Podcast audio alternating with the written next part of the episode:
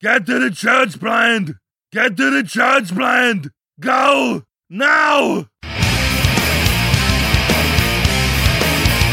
I'm Pete Mitchell, and he's Peyton Jones, and you're listening to Hardcore Church Planting, the companion podcast for the Church Planter Podcast and Church Planter Magazine. Each week, we'll bring you interviews from planters who are in the trenches making it happen right now. These active church planters bear it all, share their successes, their failures, and what they'd wish they'd known when they were first starting out. Listen in to discover how God is working in their church plant.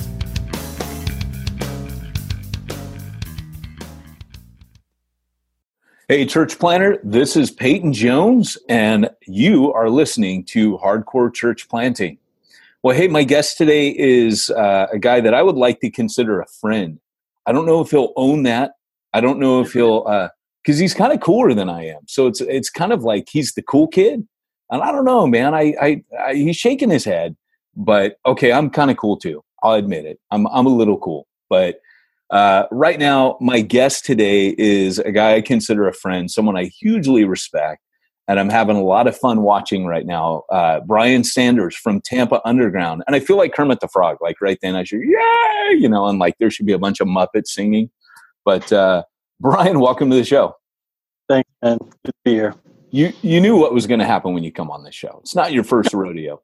That's the thing. I, I, still don't really know what you're going to say. I mean, it's you never know. Nobody does, and uh, that, that's why most people only come on this show once. Whereas, uh, uh, you know, you've come on twice. Now, the first time you came on, you were speaking strange and wonderful things, which uh, we knew not. And you were working with the underground, and I'll, I'll have you talk a little bit about that. But Brian has a book out right now called Underground Church. And it's about really unleashing the church at its most powerful potential. And Brian's going to talk about that uh, a little bit today. But um, as we get into that, um, Brian, I want to ask um, first off, just real quick, one thing we always do is we just ask how you came to faith and uh, how you got involved in this crazy little thing called church planting uh, and for you, I know this is largely a part of your story. So, um, you know, that'll set the tone for the book. Yeah, man. I think I think we talked about it before, but I, you know, for me, it was I first heard the gospel through Young Life, so that's that that parachurch part of my story, and then and then finding my way in college to InterVarsity Christian Fellowship and being a student leader there, and and really my I don't know the lordship of Jesus taking hold of me in my life and so that's you know my early formation even though i did go to a church was really in these in these two kind of parachurch worlds and then and then you know graduating college and coming on staff with InterVarsity for you know a good 12 years you know you do i think when you're a parachurch person you, you sort of you do mission and you understand yourself as a missionary mm. and you, you can just sort of procrastinate um, ecclesiology. You, you, don't really have to answer those questions yet. So you you know you can have a certain amount of angst or frustration, but it's just it's just tabled. The question is just tabled until later, and it was just a matter of time. I think all of us have to answer the question of where our work of mission, our theology of mission, fits in with the church, and right. so that's that's probably the last ten years of my journey. Then is you know, coming to terms with that and then beginning to plant and think about what we're actually doing is the church is planting the church and mm. and and so I don't know. That's the I think the I, short version. Yeah, I think you and I might have even come to the same conclusion because right now, you know, people are we like big words, right? So like modality and sodality, the mm-hmm. beyond the yeah. local church. Um, you know uh, uh, that's that's kind of becoming a hot topic of conversation. Um, what were your conclusions as to when you were working that out for 10 years um, where did you arrive?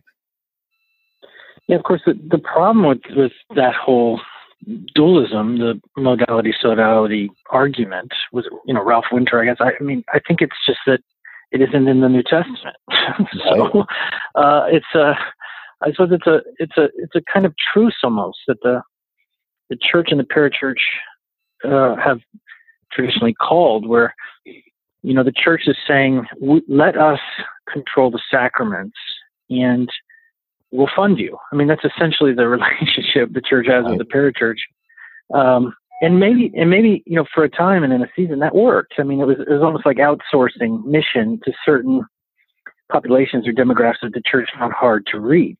Right. Uh, I think of youth, youth, university world, inner cities, those kind of things. Those churches saying, "Hey, we want the gospel there, so we'll fund you, and you just have to promise you won't baptize people and you won't serve communion and, and you won't you won't ordain yourselves." I mean, it really just comes down to the the management of the sacrament. But I think what's happened, Peyton, and I know you see this, is like number one, the parachurch are waking up and saying, "We're reading the New Testament too, and what we're doing, it is the church." I mean, it, it, it fulfills the you know the kind of core definition of what it means to be the church. We, we are the church, right. and then the and then churches are waking up and saying, "Why can't we do mission at that community college around the corner? Or why can't we? Why are we outsourcing this?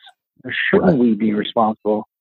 So the church is waking up to its missional identity and these parachurch missions are waking up to their ecclesial identity. And maybe in, in one sense, both those things are really good. I mean, it probably a little unnerving uh, in terms of our, our identity and understanding how we work together and those sort of things. But I think in I think in the end, in the long run, it's good. It's good for the church. It's good for the kingdom. Yeah. I agree, man. You know, it's funny, and, and we did. I rightly uh, kind of deduced. We came to the same conclusion. That is that yeah. these things should not be separated and even even in yeah. Ephesians four, where you see the, you know these these gifts that are you know uh, you got your radicals and you got your kind of more conservatives in there, but mm-hmm. you know the church needs to move together to do those things, and I I think we ended up a modalic movement by basically ejecting the uh, the apostles, the evangelists, the prophets. Um, Maybe so. Yeah. Yeah. It's it's just it's a but that's not what we're talking about today. So I'm a bit naughty because we want to talk about this this book that you have out with Zondervan called Underground Church, which is really uh, well. I'm not going to say what it's. A, you talk about what it. By the way, guys, go get this book, Brian. I've been looking forward to this interview because I think mm. Brian is hitting on things that are pretty much uh, they're going to be controversial in their own right. I think a lot of what Brian is saying it's so simple in one sense it's so clear and yet it's deeply profound and it's deeply threatening to uh, the, the existing structure but i would say in a good refreshing kind of old wineskin new wine kind of way but this new wine isn't wine. Brian kind of walk us through a little bit about you know what the book's about and uh, and, and what what what formed it.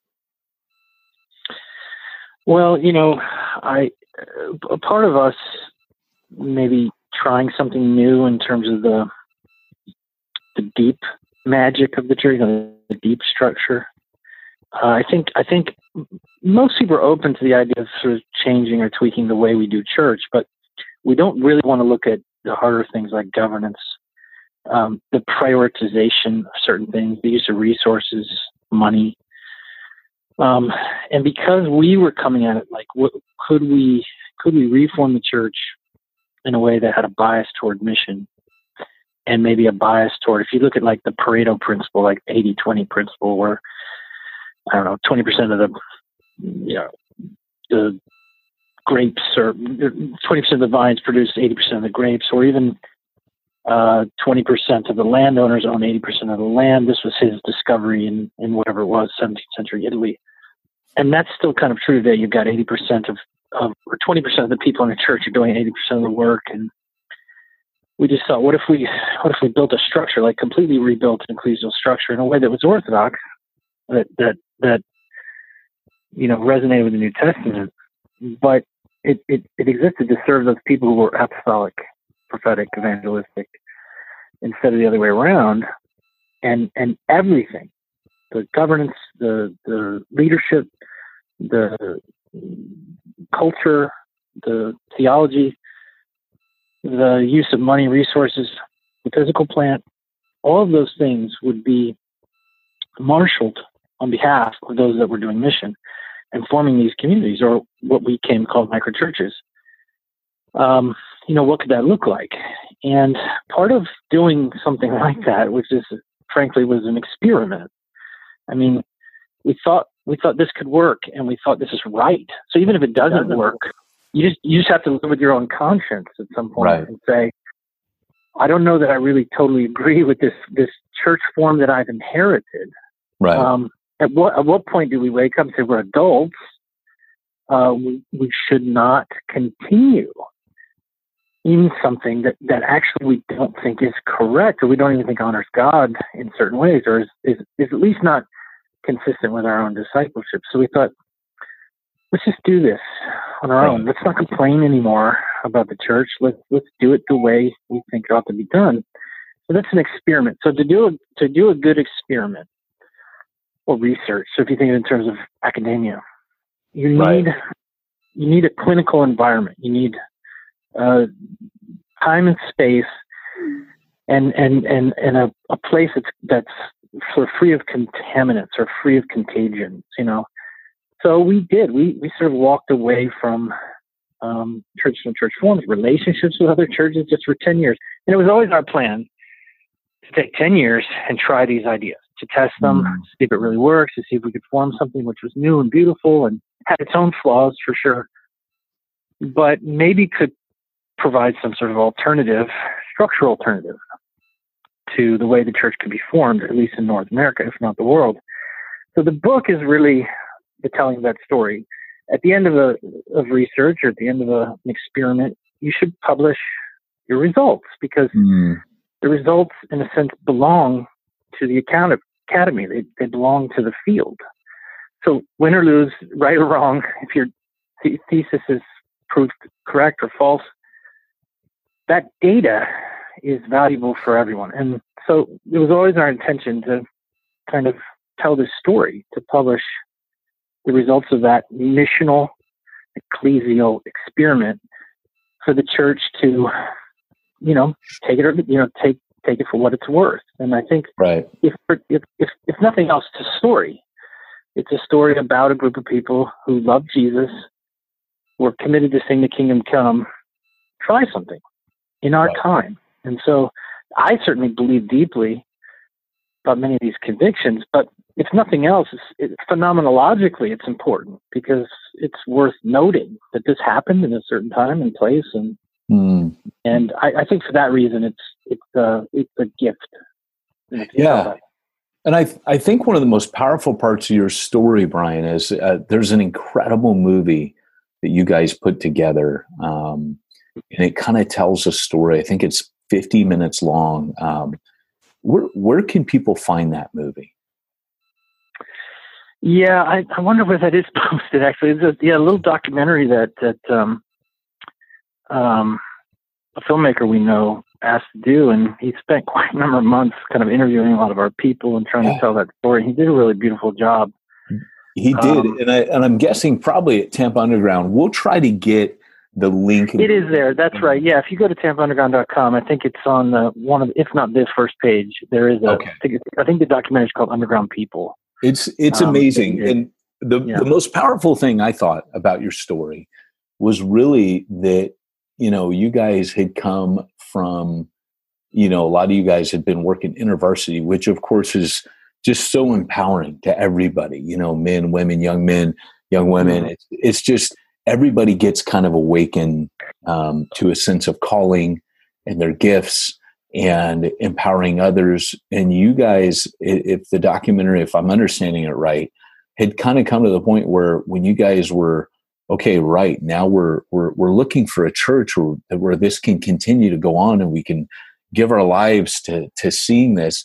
And and it was kind of like you know like a, a, a- a Mhm. dead stop when you walk through the doors of a church like all this incredible stuff that we've been experiencing on mission together just as people we're, we're, we're walking in a church and it's almost like a, a metal detector like that stuff can't get through Mhm. here you know we're running our show Mhm. doing our program and so for the listeners that was kind of the if, if i'm understanding i'm telling you know this and he's brian's Mhm. this Yeah. wrong but literally like there was this kind of disconnect and then uh then you guys went over to the philippines right and spent some time there Yeah. too.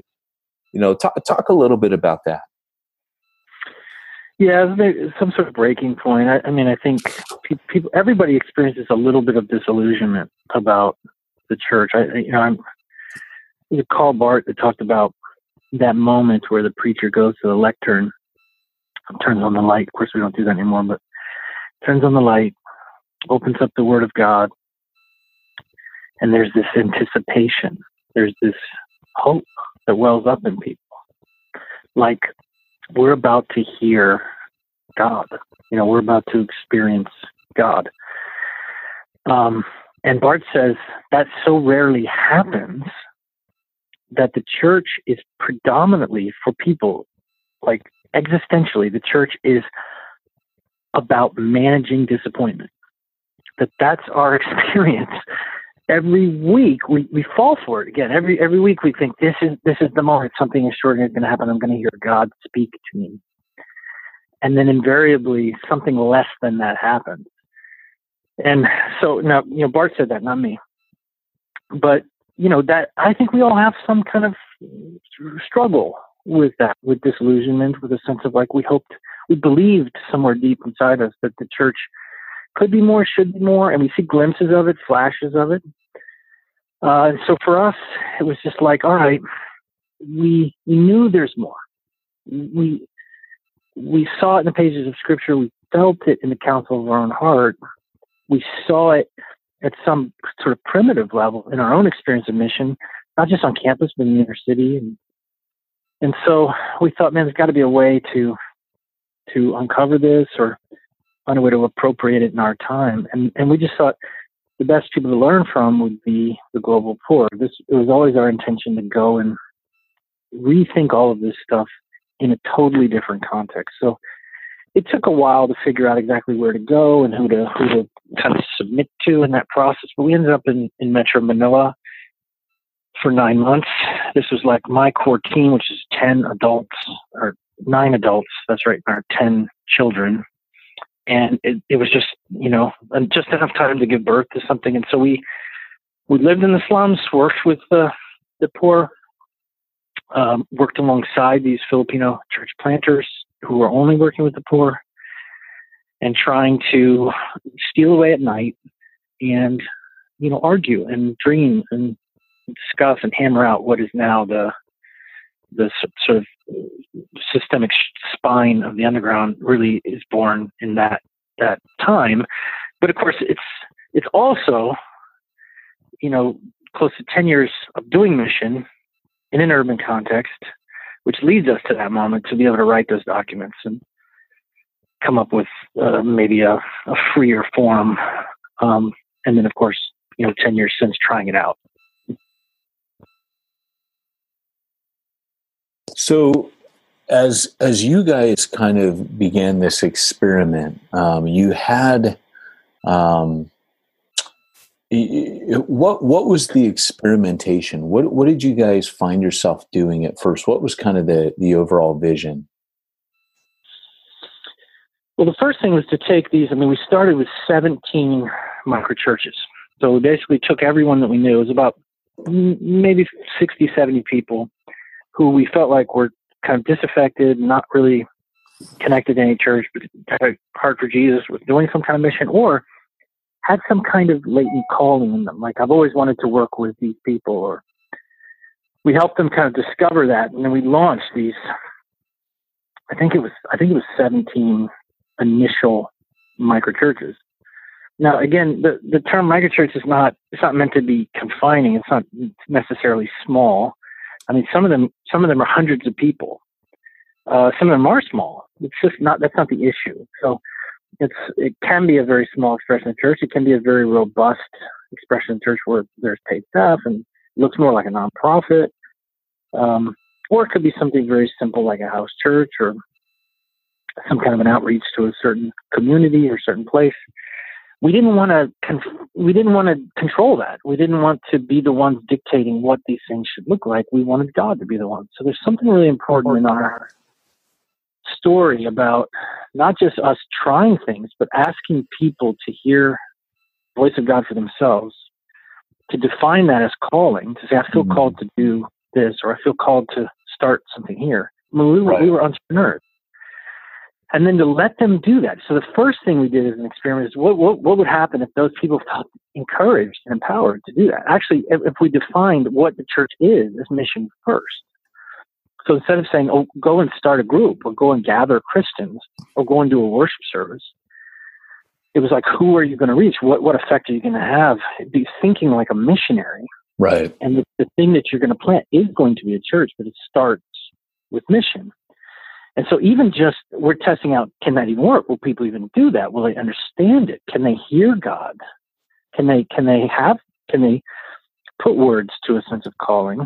Can they form community around that and then chase after it? But then you realize they're going to need help. So just little by little over the years, we've added components. We've begun to marshal the resources of the church to help those people. So things they need would maybe be different from a church plant that is trying to say pull off a really great Sunday morning experience or Sunday morning service. There's a different, um, I don't know, a different wish list and a different way to use resources. So we started saying, well, these people need, they need, a, you know, co-work space. They hmm. need coaching or they need um, startup services or they need initial, an initial fusion of like grant cash or they need uh, cohorts of people who are doing similar things, like a yeah. leadership community they can be a part of, or they need media services, or they need they need financial services, like somebody to do their books for them. These are all things that that yeah. we just stumbled into to realize right. this is what this is how to serve these people. So we raise money, we take up money, but we spend it that way. Um, this right. is all part of some of that we could see Peyton in the beginning, like maybe this is part of the experiment, but a lot of it is, is just like a, a very fluid, tight feedback loop of yeah. what is it that you need. And our mandate is to serve them. Our mandate is to help them thrive.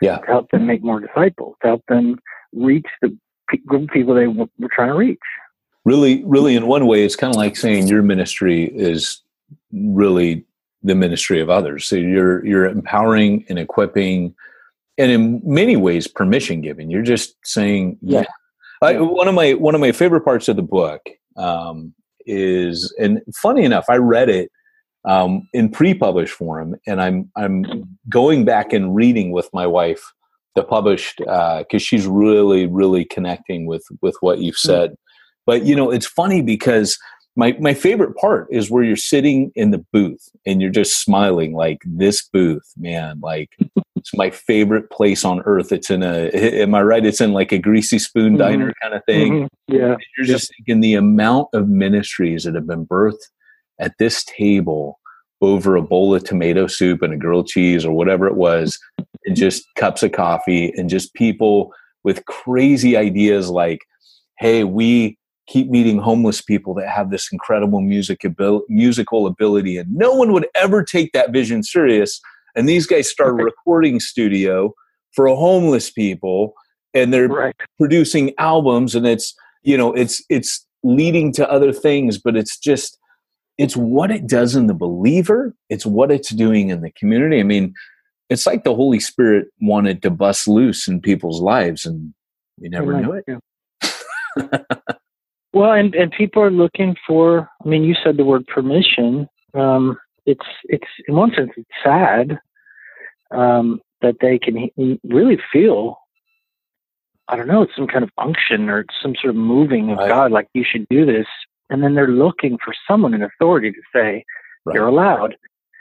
And I don't know if that's great. I mean, I kind of wish people just feel that freedom, but but yes. So if, if they're going to look to me, they're going to sit in that booth with me and say, "Can I do this?" I mean, my answer yes.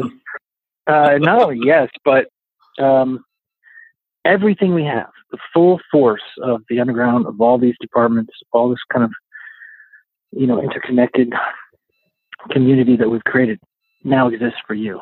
I mean, right. overnight they go from nothing just like four of them in their living room to now they have an accountant, they have an office to work in for free, they have a media department to make things for them, they have you know this this kind of larger missional community that their network that they're a part of.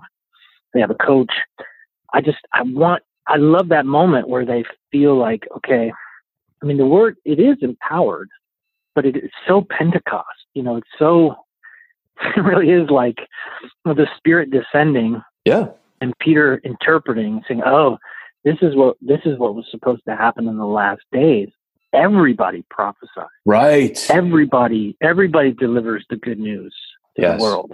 Not just a few people, not just the, the clerics or the special types, but everyone, young, old, crazy Amen, ideas, good ideas. And even that word, Peyton, I mean, permission, I mean, there's a couple ways to look at the etymology of that word, but one possibility is per being like father. It's like, what, what is the father of mission? What, what actually starts mission? Somebody has to say yes to us. Mm. Mm. Certainly God. But it helps, I think, when somebody who's maybe a little farther down the road, who carries a little bit of spiritual authority, says, "Yeah, you have you have permission, and this is a good thing, a good idea, even if you fail, because that's part of that's part of experimentation too, right? Yeah. Not, not all these ideas are going to fly. In fact, a lot of them don't. Um, but you know, even that's part that's part of what a community like ours does. It, it celebrates the whole thing. It says this was good, this was beautiful, this was obedient, this was brave. Um, so even if it doesn't sort of work, quote unquote work, you did something beautiful, and you're a part of us. You're one of us. Try again. Mm. You know, do it again. do Yeah. something else. You know, try something else, and they do. Yeah. They do. When people have this kind of community around them and they feel that level of permission and they start with God's voice in their life, they don't really give up. They Yeah. they they they just sort of find new ways to express that. Yeah. It's amazing. And you guys have really, I mean, in many ways, you you have these micro churches, as you call them in the book, that they have um, really they've organized themselves around mission, which is Mhm. is is so very cool. It's very similar to something we did in Wales, and yet um, you know, we we we basically formed small groups. We called them COGS, Communities of Grace, and then we said, hey, these are missional COGS. So some groups involve people playing Xbox, and you've you've heard my story, and you know all that. But Yeah, what I'm yeah. fascinated uh, with really is it there's a layers to this. So as you have these um, micro churches that that are organized on mission together, like you said, you've got this central hub, you've got this facility, this building that isn't a church building. It's literally like a ministry powerhouse building, like a co-working space for ministries. And they're able to all those things you talked about where, well, maybe this guy needs this, but there's a ministry next to him. If I'm, you know, in in the was it like 20 something ministries was was the last that I had seen, uh, really working independently of one another, but alongside each other in Tampa. Like, and it was the, am I right on that? Well, the, the number now is 200. So Okay. there's 200 A in little, Tampa. little outdated um, information there. but they don't all you know they don't all use the same services right so some of them Right. you know i think there's about there's maybe 60 that would use the co-working space for example so uh, that's not even what is that that's maybe 30% um, but that's again we we're not we're not interested in recruiting people into our programs we just want to help so what Right. is it what is it that you're supposed to do and we're here to try to find a way to come alongside so a lot of people use financial services. Not everyone does. Some people don't. They're bivocational. They don't. No money passes through their their work at all. Um, others, you know, hundreds of thousands of dollars every year, and we want to provide financial sponsorship for them. And that's the other thing we resist, maybe a little bit, Peyton, is some sort of franchising or oversimplification. Uh, you know, that's maybe my small beef with like a house church movement, for example. It's just too it's too it's too monolithic it's too um, prescribed like it ha- it sort of has to have these elements and always has to work in the same way and i think we're we're we're maybe under um, we're guilty of the sin of under under imagining what the church can be and how it can actually be different in different contexts how it's actually supposed to incarnate into these different contexts in ways we can't imagine. Uh, and until we go there, mean, until you're working with homeless musicians, until you're working with women coming out of prostitution, until you're working just with, I don't know, middle school, uh, you know, boys whose fathers are incarcerated, until you're actually among that population and trying to say, how can we be the church for them? There is no one mode or expression. I think there's a kind of like I don't know um, renaissance Mm. of creativity in our time, and the church is just behind. yeah. And we think we think creativity is like fresh music or something, and a, a different kind of play or drama or something on the stage. And, and creativity has to go so much deeper than that, like Yeah. reversing the stage or, um, you know, these these. I mean, there there are expressions of the church just in our our city, our community, that blow my mind. I mean, I just never would have thought Yeah. of even going to where some of these people go. Right. And then the way they do it, it's just way beyond one person's imagination, Mm. way beyond one person's vision. Um, it feels like, and maybe I'm being melodramatic, but it feels like the headship of Jesus over his church. Let instead of a human being trying to set some vision and everybody aligns to it, Well, it's funny you say letting that God because do it. You know? Yeah, because I know you're you're an Ephesians four uh, believer. You believe these parts of the Bible, which is good. Um, but that that is what it feels like when you when you decide, hey, I'm not going to be the dude, right? I mean, that's that's Lebowski, right? I'm not going to be the dude. I'm going to be, you know, one of many people on a team, and that automatically shifts that headship, like you said, to Christ, and you feel that. You feel that when you make that shift, like and it feels so good. It feels so uh it, it's alleviating. It's it's it's you know a huge relief but you know then like you said you get this idea that i i'm not really directing. Even even back when i had that traditional model of leadership i only kidded myself that i was directing things.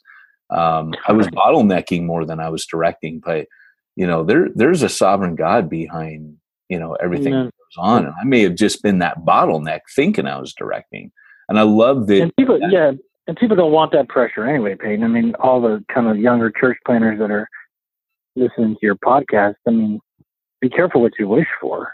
You know, you, you you don't really want to be the tip of the spear of some big super ministry. You, you No. think you do, but you don't actually. yeah, yeah, you're right. Partly because it, you're replacing God in a way, and that's not. No, nobody should want to do that. But also, burdens those people are under, on, they're they're they're inhuman. You know, Right. they're they're not good for us. right. I I don't don't think we're we're not equipped to survive them. You know, so it's it's not good probably for the people because they feel less empowered because we're consolidating power in small pockets. Yeah, but It's you're right. Like, for yeah. no, no, sorry, man. Go ahead.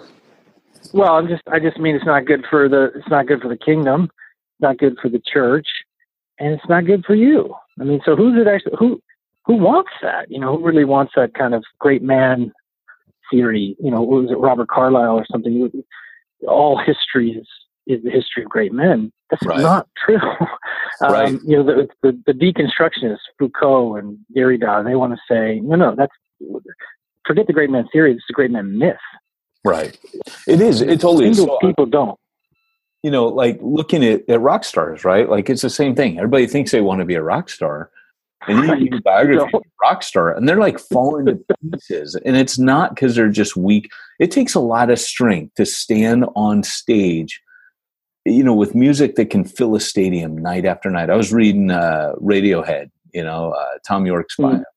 where, Yeah. you know, he writes, he says his best song ever was How to Disappear Completely because that's what he felt. He felt like 300 and something shows for OK Computer almost killed him. And he had to repeat this mantra I'm not here, this isn't happening. And that became the chorus of that song. But another rock star told him, That's how you get through it, man. You repeat that over and over.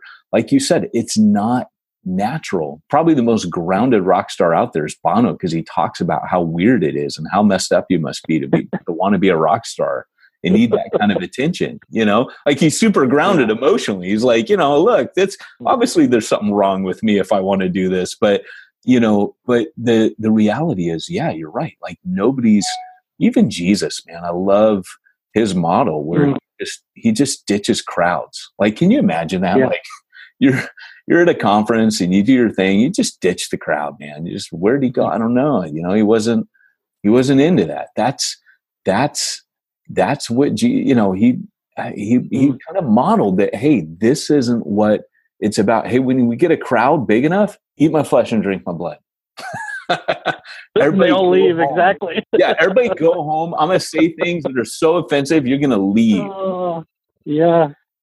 So yeah, and then the and the restraint of Jesus. I mean, it's like every page is every page of the Gospels. There are these stories of him saying things and doing things, but there's all the things he doesn't say. There's all the moments where he's quiet and he doesn't perform a miracle and he doesn't aggrandize himself. I mean, it's just it's hard to reconcile that person who carries so much authority, so much power, and yet he's so contained. He's so humble. Yeah. And it's just weird, Peyton, that we who are desperate sinners, like sick, sick, sick with sin, act proud. I mean, it's there's this one, this perfect one, mm. was quiet before his accusers, and we are just, you know, we we like to brag, and and and it's not a scandal you know, yeah. so much in the church for a, for a leader to be kind of full of themselves or bragging. And then our systems, they they follow suit. Mm-hmm. You know, we, we have systems that, and in one sense, we have the leaders that our systems demand. We have we we have the leaders that our systems have produced. Right. Um, when the best person in the community is the one on stage, everybody, you know, it's it's natural to be like, well, I want to grow up into maturity and be the one on stage. And that's right. part of why the system has to be reconsidered. It's part of why we have to say, man, is this in, in, the 21st century? Is this is this the kind of leadership that the church needs? I don't think so. I really don't. I think we need a different kind, like a a quieter, behind the scenes servant kind of posture and leadership. We need them. We need strong, outside people. But that strength's going to look different. It needs to look different. I agree, man. And you see that in Paul. You see it in his ministry where he kind of shifts. You know, in the in the very beginning mission, you know, it's him and Barnabas and John Mark, and then mm. He spends a lot of time in prison on his second. You know, he realizes, well, I kind of screwed up that, so I got to go back and fix and get people mm. to babysit these Galatian churches. So, I mean, really, that's how the second missionary journey starts. It, it doesn't start well. It's not as romantic as we think. And then right, yeah you know when he's there he ends up spending a lot of time in jail and he's like i can't do you know i'm gonna i'm gonna spend a lot more time in jail so he starts mm. training others and then yeah. his third missionary journey he just goes you know i'm gonna rent the hall tyrannus and i'm just gonna disciple and reproduce myself and get mm. these guys. And you see this shift where at first it's just him hey me and barnabas tag team and you know we're we're the we're the we're, we're the stuff we're the biz man. We're doing what no one else is doing. To suddenly it's like no i need other people to do this to finally it's all about what others do. It's not about me anymore. My time's at hand. I've run my race. It's all about them. And and i love that you know this is in a like an 11 year time span. Like mm. paul shifts completely. And and I, I i guess you know, probably, you know, the, the, these lessons that you've got in the underground church, the book, are kind of like distilled wisdom out of a lot of blood, sweat, and tears, probably a lot of mm-hmm. breaking, probably a lot of mm-hmm. those long walk down the beach talks with Jesus like Peter had. And, mm-hmm. you know, perhaps, you know, probably the best news of all about this book is that the experiment's not completely over yet you know yeah. um, and, and and we're still learning so hey man any any final thoughts before we wrap up um, I, I just maybe just to say that you know I don't I, I never really mean to you know to tell our story in a way that's like this is what people should do or this is better than your church or better than your way of doing it you know I really don't I, I think that I think it's a story and I think it's an important story and it's worth knowing and hearing and, and finding a way to see Jesus in it. Whether you agree completely with ecclesiology or not, it's, it's not, that's not really important to me. Um, what's important is that we are a family. This, the, the church in North America, very dysfunctional, broken family, but we're a family. We need to know what each other are up to, and and I, that's that's what I hope. I guess in a way that the book does, and, and even my own flawed way of talking about the underground and and and these ideas. It's not like let me win the argument, um, or even or even this let's let's let this be the next trend or something like that. It's like the freedom to reimagine, the freedom to say, this is, this is our church. It needs to express who we are. It needs to be true to our time and true to, true to Orthodox Christianity. Um, I, I guess I just want people to feel free, Peyton. Right. At least partly by reading our story to feel free to like, hey man, we can make changes too to the way we operate. You know. Right. No, that's good, man. It's so good. Guys, definitely check out the book. Um, Brian, funny enough, Brian didn't want to talk about underground for 10 years. Um, people were like, hey, we got to tell your story. He's like, no, no, I just, just give us 10 years to just figure this stuff out. And there is a humility in it. Brian, I, I've never known you. In fact, I've, I've heard you caution people against copying what you're doing.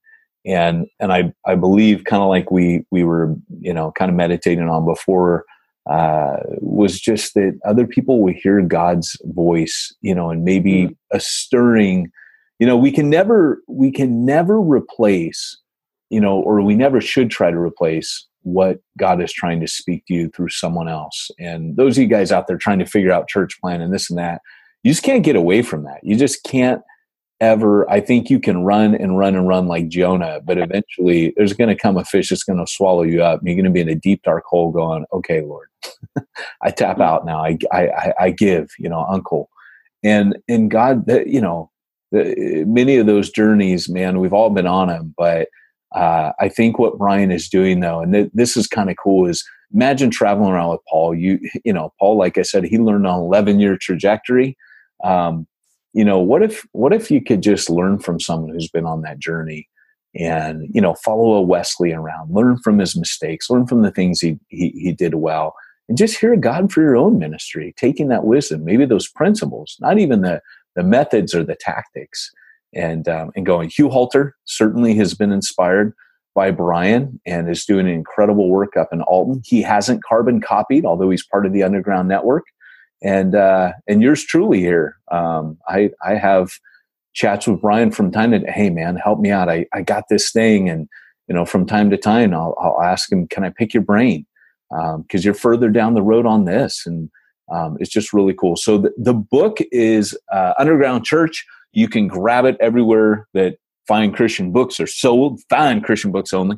And uh, anyways, if you want to catch up with Brian, you can uh, go trace his movements at tampaunderground.com. And uh, anyways, Brian, thanks for being on, man. Thank you, Payne. Appreciate you, man. I'm not going to make you fight anyone today because you guys can go back and listen to Brian's previous interview where I made him fight someone and uh, I don't remember who it was, but I don't think Brian wanted to fight. So uh, I, reserved this part of the podcast for the good stuff, and that was uh, what Brian had to say. So, church planter, you've been listening to Hardcore Church Planting. Thanks for joining us, Arnold. Sign us out. Remember, if you are called to church planting, go hardcore or go home. You've been listening to Hardcore Church Planting. Hardcore Church Planting has been brought to you by the Church Planter Podcast and the Church Planter Magazine, which is available in the App Store for both Apple and Android devices. If you like this episode, leave us a positive review. If you didn't like this episode, we'll be happy to give you your money back.